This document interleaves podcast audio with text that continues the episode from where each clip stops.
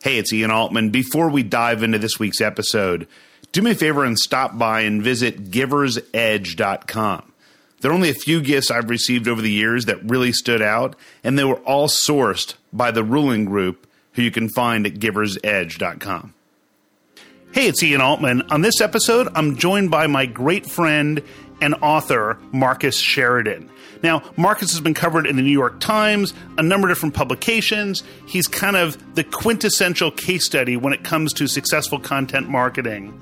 And his latest book, They Ask, You Answer, is just an amazing read. We'll talk about the biggest mistakes that businesses make when it comes to content marketing, the top five things that move the needle and actually will capture and build trust for your ideal clients, and then the specific things you can do with your team to focus on the right information to grow your business. I'm telling you, Marcus and I have spoken at dozens of events together, and I'm captivated every time he speaks. You're going to love my discussion with the They Ask You Answer author, Marcus Sheridan. My good friend Marcus Sheridan, welcome back to the show. Oh, what a pleasure, my friend! I'm excited. Whenever we get together, I'm excited. Now we have um, we have the opportunity to say hopefully something that will be of value to your audience. So yeah, I don't want to set the expectations too high that the that the audience is going to get value just because they have in the past, as as the financial advisors say, past performance not indicative of future returns. but indeed. So I mean, we we we have the good fortune of speaking a lot of events together, and um, and working with a lot of mutual clients. I, I want to talk about this concept that that you talk about and they ask you answer of content marketing. And first, thinking of it as what are the biggest mistakes that you see businesses make when it comes to how they think about their customers and content marketing? Oh, so there is there is a lot, right? I, I think number one is if you go the the idea, Ian, is that content becomes a culture, and when we use words like content marketing, it's tough that it becomes a culture because you've never had a CEO wake up one morning and say, I want us to be the best content marketers in the world. No sales manager says that. And so the way that we define content marketing, even the way that we talk about it, uh, is really, really important. If you read a definition online, it's going to be pretty technical. It's going to be very marketing centric. But I think we've got to change that if we want to have successful cultures of content within the organization. So I would define content marketing as your company's ability to be the best and most helpful teacher in the world at what you do. Okay, best, most helpful teacher in the world at what you do. Now, if you go to a sales manager and you say, is being a great teacher and being helpful to your prospects and to your clients is that critical to your success they're going to say yes if you say is that going to be critical in 20 years they're going to say yes if you ask somebody is content marketing going to be critical in 20 years they might say i have no idea I, I mean, is it just a fad? Is it just a thing? So I think this is the first major mistake. The second major mistake is that it's a very marketing centric department that is handling the content. It needs to be company wide because, frankly, your subject matter experts, generally speaking, it's your sales team. And now, sometimes that changes across the board with the organization, but generally speaking, it's the sales team. They're the one that is hearing the questions they're the ones that are resolving the concerns. They are the ones that have their fingers on the pulse of prospects and clients and customers, but yet usually they're not involved. This is a big, big problem. They have to be involved if you're going to be ultra successful. And this includes text and video. They've got to be involved. That's a major problem. Then I'd say the third major problem is that too many companies focus on fluff when it comes to their content.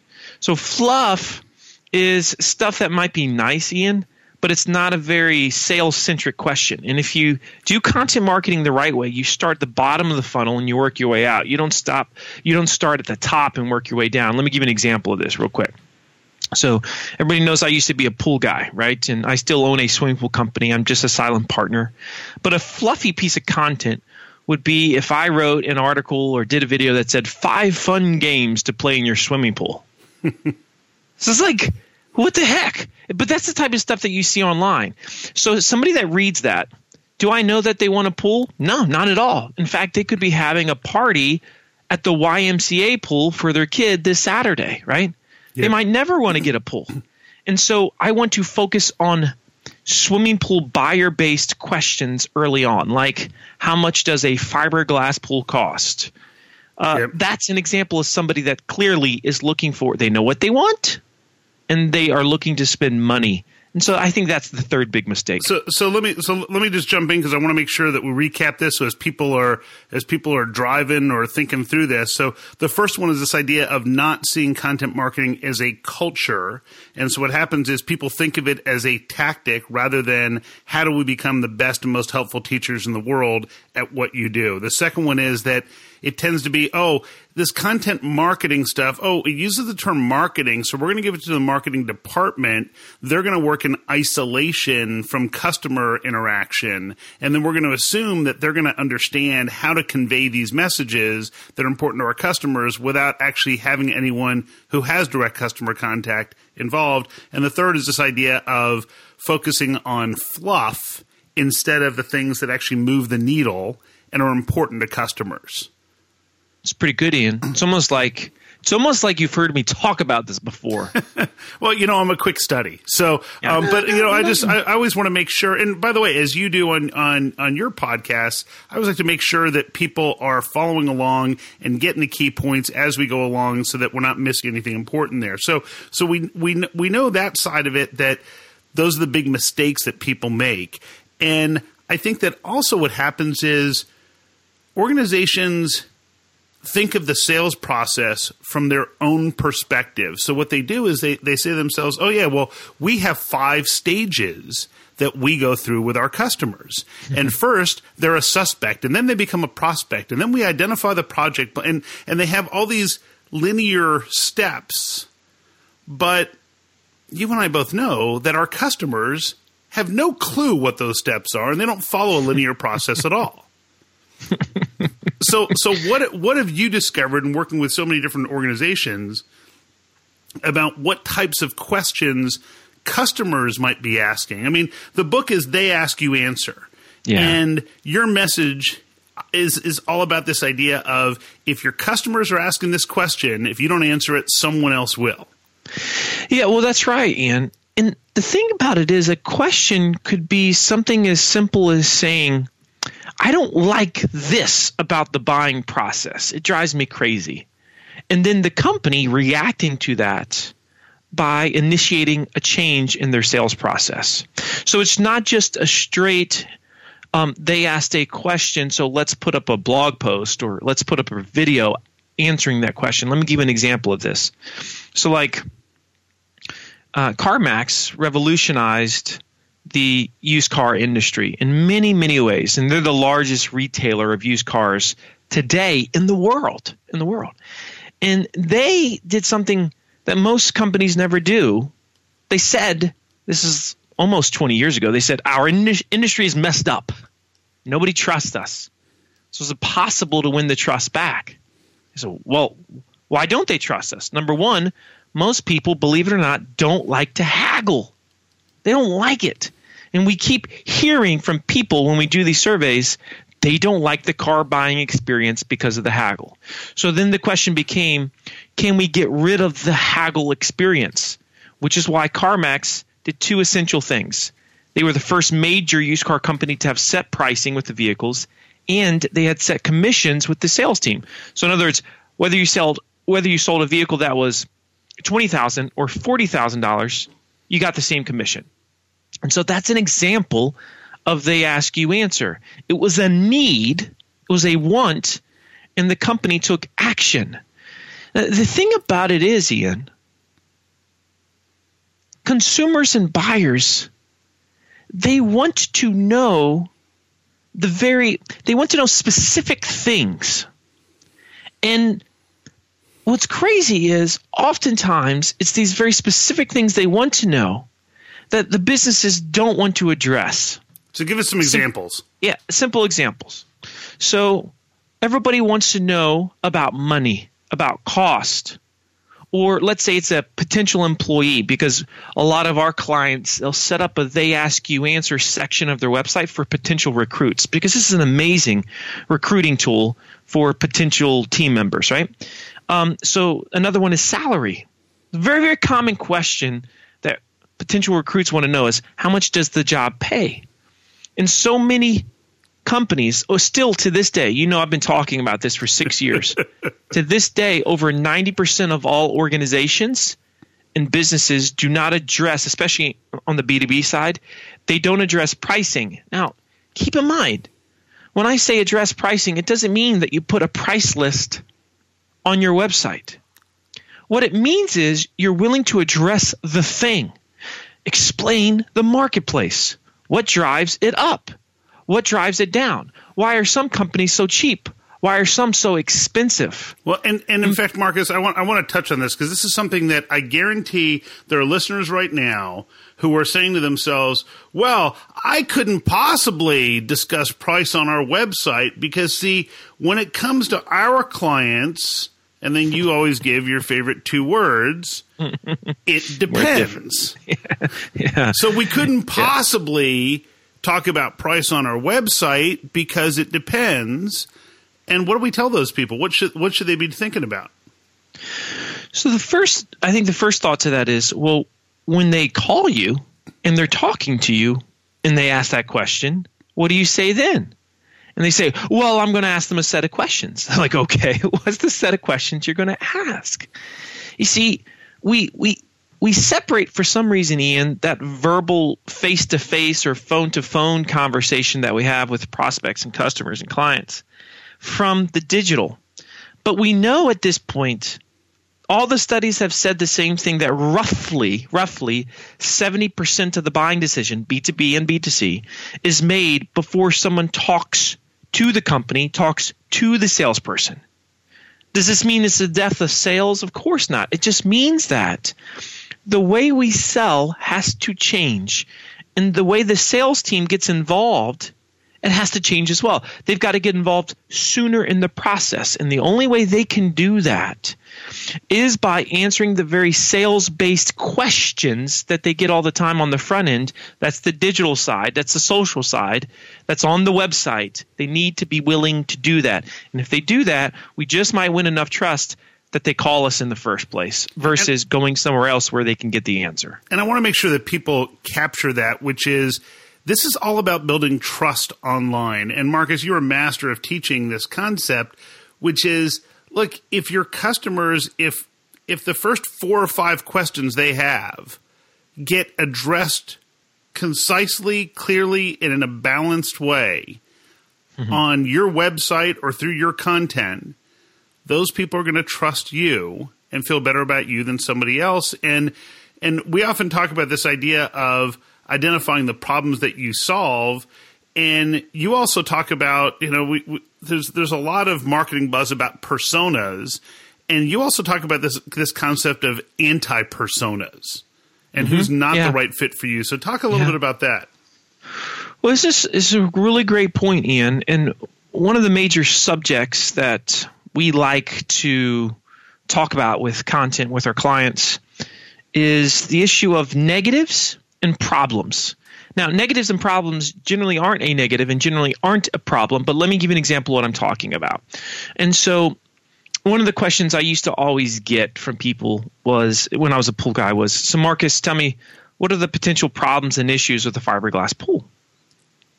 And most companies, like no swimming pool company, wanted to address that on their website because, you know, they were saying this is an elephant. We can't address it. But the smartest companies today they take the elephant in the room that's in the corner. They bring it to the front door so that when the customer opens the front door they see the elephant and you say as the business this is our elephant. Are there any issues with our elephant? So in other words how do you do that with a let's say a fiberglass pool? You say we understand here at river pools that fiberglass pools aren't for everybody in fact, sometimes concrete might be the better option. So, what this article or what this video is going to do, it's going to show and explain to you the pros and the cons of both types of swimming pools. That way, you can decide which is the best choice for you.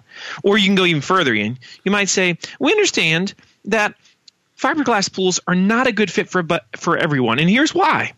You see, a fiberglass pool can't get longer than 40 feet, can't get wider than 16 feet, it can't get deeper than 8 feet, and can't customize it necessarily any way you want in terms of shape or size. And so, if you're looking for a pool that is longer than 40 or wider than 16 or super customized in terms of shape, fiberglass might not be the best choice for you. Now, of course, in that, Ian, you would talk who it is a good fit for, but from a psychological perspective, it's more important that a company on their website explains who they're not a good fit for than who they are. And if they do that, they immediately become, as Seth Godin would say, a purple cow in the field. And they're very different. They come across as very honest. And that's just sound sales messaging 101.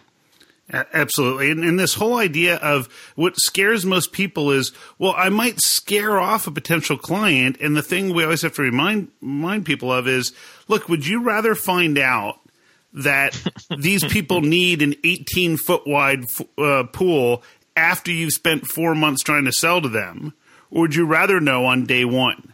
Because rest assured, if that's a showstopper for them, it's not like all of a sudden you're going to convince them that it's okay if they only had a 14 foot wide pool.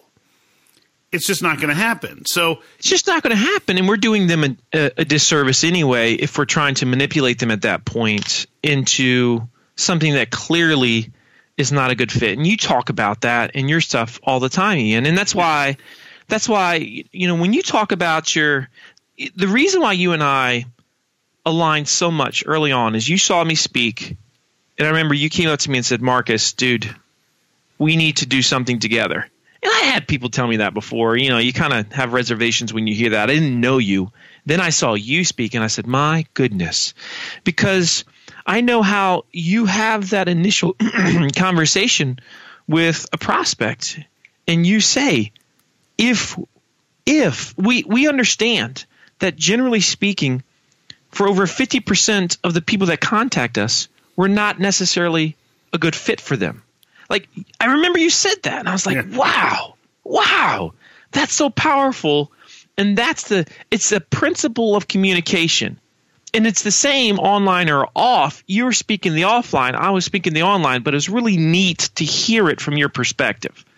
And it, and it, all converges together. It all comes back to this notion of trust. And you know, we we you, know, you start you start to talk about the idea before of here are things that customers want to know. And I know you often refer to these as the big five. And we talked about this idea of price or cost or salary. You also just yep. touched on this idea of the problems. So, yep. so for example, one of the most popular articles on, on my, my site for my content is an article that, that uh, I believe the title is Why Your Sales Training Will Fail.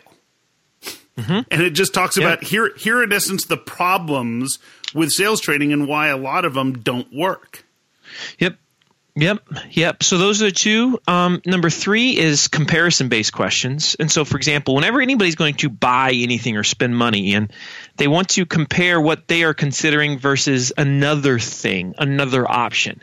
So, on a psychological level, we want to feel like, okay, I've at least done my due diligence and I sense that this thing is superior, right? And again, this is B2B or B2C. Sure. Uh, the fourth one is reviews. That's prolific. I mean, the number one phrase searched for your company, other than your company name, for over 90% of all companies is company name plus the word reviews. People want to know reviews. And it's not just reviews of your company, but it's reviews of your products, reviews of your services, your methodologies, your technologies, whatever that thing is. And then the fifth thing that moves the needle is best questions. In other words, you know, if you're looking to go out to a new restaurant tonight and it's a Mexican restaurant, you might say, you know, best restaurant Wash, best Mexican re- restaurant, Washington D.C. You don't search for the worst restaurant, Mexican restaurant in Washington D.C. It's just not what you do. So we like to know what the best thing is. What's funny about it is we don't necessarily always buy the best thing, but we at least want to know what it is, Ian, so, therefore, again, we can make the decision on a psychological level that I'm comfortable with this, that there's enough trust there, and I'm going to move forward with this thing. Yep, I love it, love it. So, so we've got those five. We've got price, cost, and, and from an employment standpoint, salary. We've got the idea of the negatives or problems, and um, and then the comparisons, the reviews, and the best questions. Now, talking about the talking about the negatives or the problems.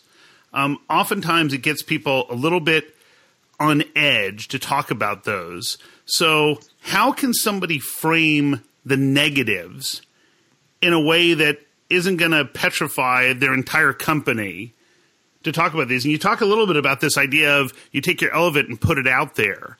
But yeah. what are the keys to doing that in a way that doesn't make people freak out? Because you and I both talk about this idea of disarming.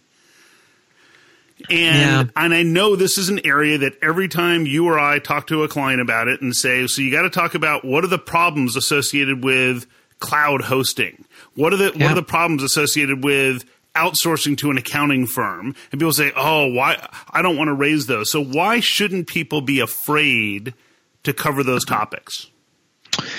Well, I think a lot of this this concept of getting buy-in, and as you all know, generally you're going to get resistance if they don't understand the the core foundation of the teaching of the principle. There's a reason why you go in and teach workshops. Because if you just send out a memo to your clients, to their sales team, of the word for word of your workshop, they wouldn't get it. They wouldn't get it. They would resist it. They have to hear it and experience the thing and talk about it to say, oh, oh, I get it. And this is why you do so many role plays with clients. For me, it's the same thing. If a sales team is going to be willing for the marketing department, and of course the sales team is going to help, talk about these things, talk about the elephants, and turn them into an advantage, they first have to understand it, which is why they've got to understand the what, the how, and the why. Simon Sinek, right? And it's usually done in a workshop format. You've got to help them see themselves how they want to be treated online, how they research things, what makes them say, I trust this company, versus something doesn't smell right here. I don't feel good about this product. I don't feel good about this person. I don't feel because we've all got this BS meter, especially when it comes to the way we shop online. We sense when companies are being dishonest, especially with their copy.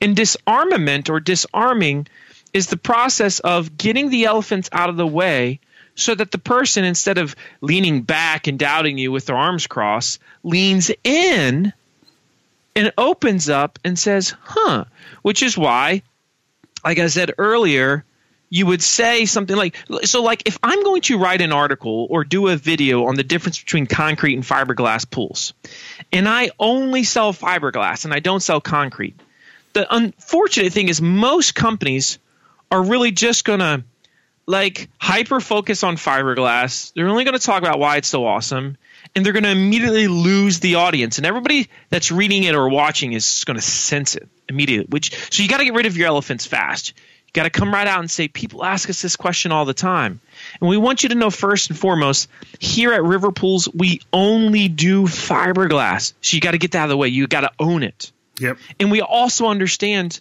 that fiberglass isn't necessarily the best fit for everyone that contacts us. Again, another elephant is now removed. It's out of the way. Third th- third elephant.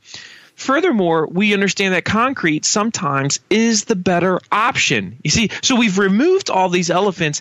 The person continues to lean in more and more and more as you're as you're saying this. And then finally, you're able to say, and so now what we're going to do today is we're going to show you, we're going to teach you the pros and the cons of both pools. That way you can make a decision as to which is the best choice for you. And ultimately, everybody wants to feel like they're in the driver's seat and that it's on their terms. And that's the essence of disarming. You get rid of the elephants, they lean in, and then they're able to trust you and listen to what you're saying. Yeah, and I want to make sure that people are really capturing that. That that notion, and it sounds for a lot of people counterintuitive. It sounds like, well, I don't want to talk about the negatives. For example, with my clients, I'll often say, if you don't if you don't have a plan to reinforce the concepts that you want me to come teach to your organization then your behaviors will not change and whatever you spend will be a waste so if you don't have a plan and if you're not willing to reinforce these concepts on a regular basis with your team then don't invest the money to have me come in and work with your team because you're not going to get the results and I don't want to have people who spend money with me and don't get results And, and and I've had people say, "Oh, wow, that's I love that as a sales strategy." So when can we have you come in? And I'll say, "What's your plan to reinforce this? Because if you don't have it, this wasn't just lip service. I'm not coming in if we don't have a plan to make sure you're going to get results." That's right. And, That's and right. it's and it's a tough thing. So I know in the book you cover kind of the one thing that all businesses should do. And so spill the beans a little bit. What do, what do you talk about in the book? Well, this goes back. Uh, I think there's a there's a simple strategy that really can revolutionize your company if you do it the right way. And I've experienced this with with customers. Uh, CarMax was was the example that I use in the books in the book. But you know, CarMax said, "What are the fears? Why don't they trust us?" They listed them all out, and then they said, "Is it possible to overcome each one? Is it possible?" And so, uh, you know, the fears of buying a used car is, well, it's going to be a lemon. I might not like it after the fact. Am I going to get a good price value? See, these are all the fears, right? And so they said, is it possible to eliminate the fear? And so this is a simple activity that everybody listening to this, if you do this, it's a great Q1 activity to do with your sales team, with your marketing team.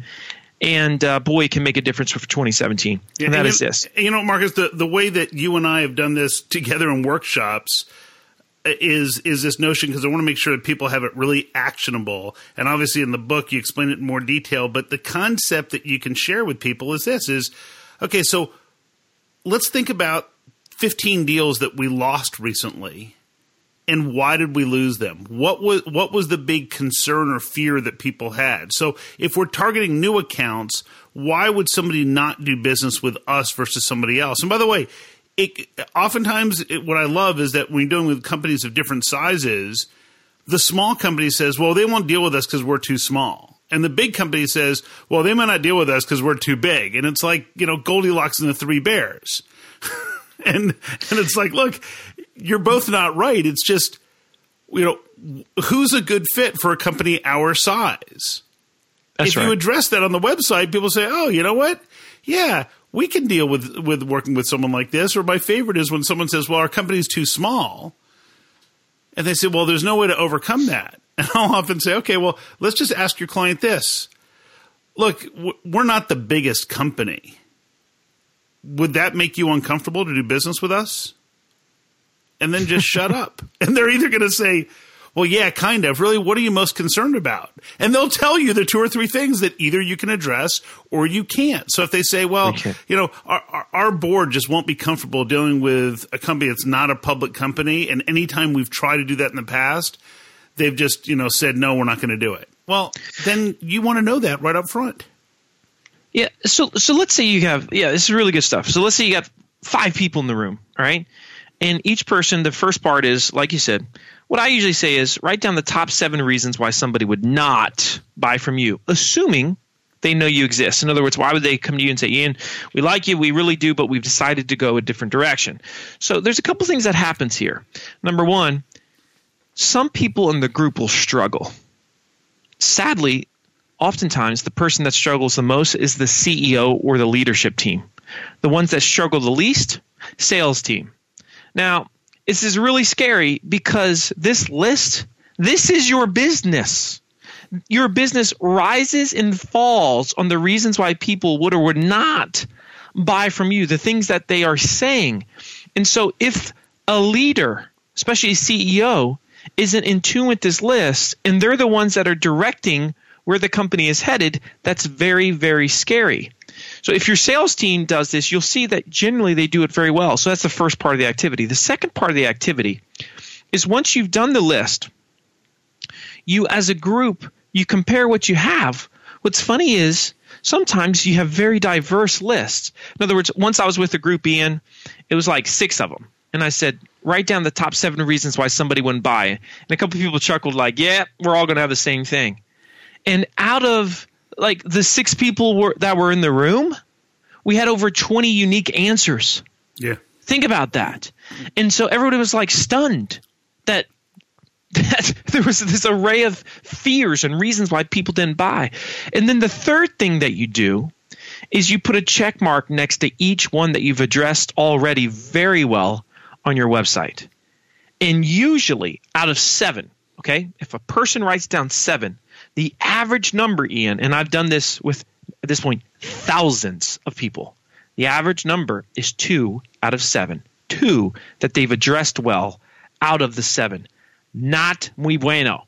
And so the idea is that in 2017, you find a way to put a check mark next to each one, and I promise that will revolutionize the way people see you, the way you sell, and it's going to have a big impact on your business. You know what? Absolutely brilliant. There are so many other topics I would love to cover. And so we're just going to have to have you back because I want to talk at some point about video, about, you know, all sorts of different ways to communicate. And after you're done with this book launch and the world is embracing they ask you answer, which I am 100% confident they will, then we'll schedule you to come back and talk about video and broader communication because you are just a wealth of knowledge, my friend.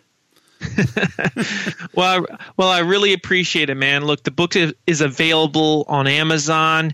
You just go there and you type in "they ask, you answer." It'll pop right up. If anybody that's listening to this, they have a question for me, you can just email me directly, Marcus at thesaleslion.com, or find me on the Twitters at the SalesLion. Ian, you are the best. I respect you so much. I think you are the premier voice in uh, in B two B sales today, and I just love you, buddy. So thank you uh, for having me on your show, dude. It's an honor to have you here, and uh, I just um, I'm just so thrilled about the book. And listen, guys, run out, get this book, and if you don't like it, I'll buy it from you.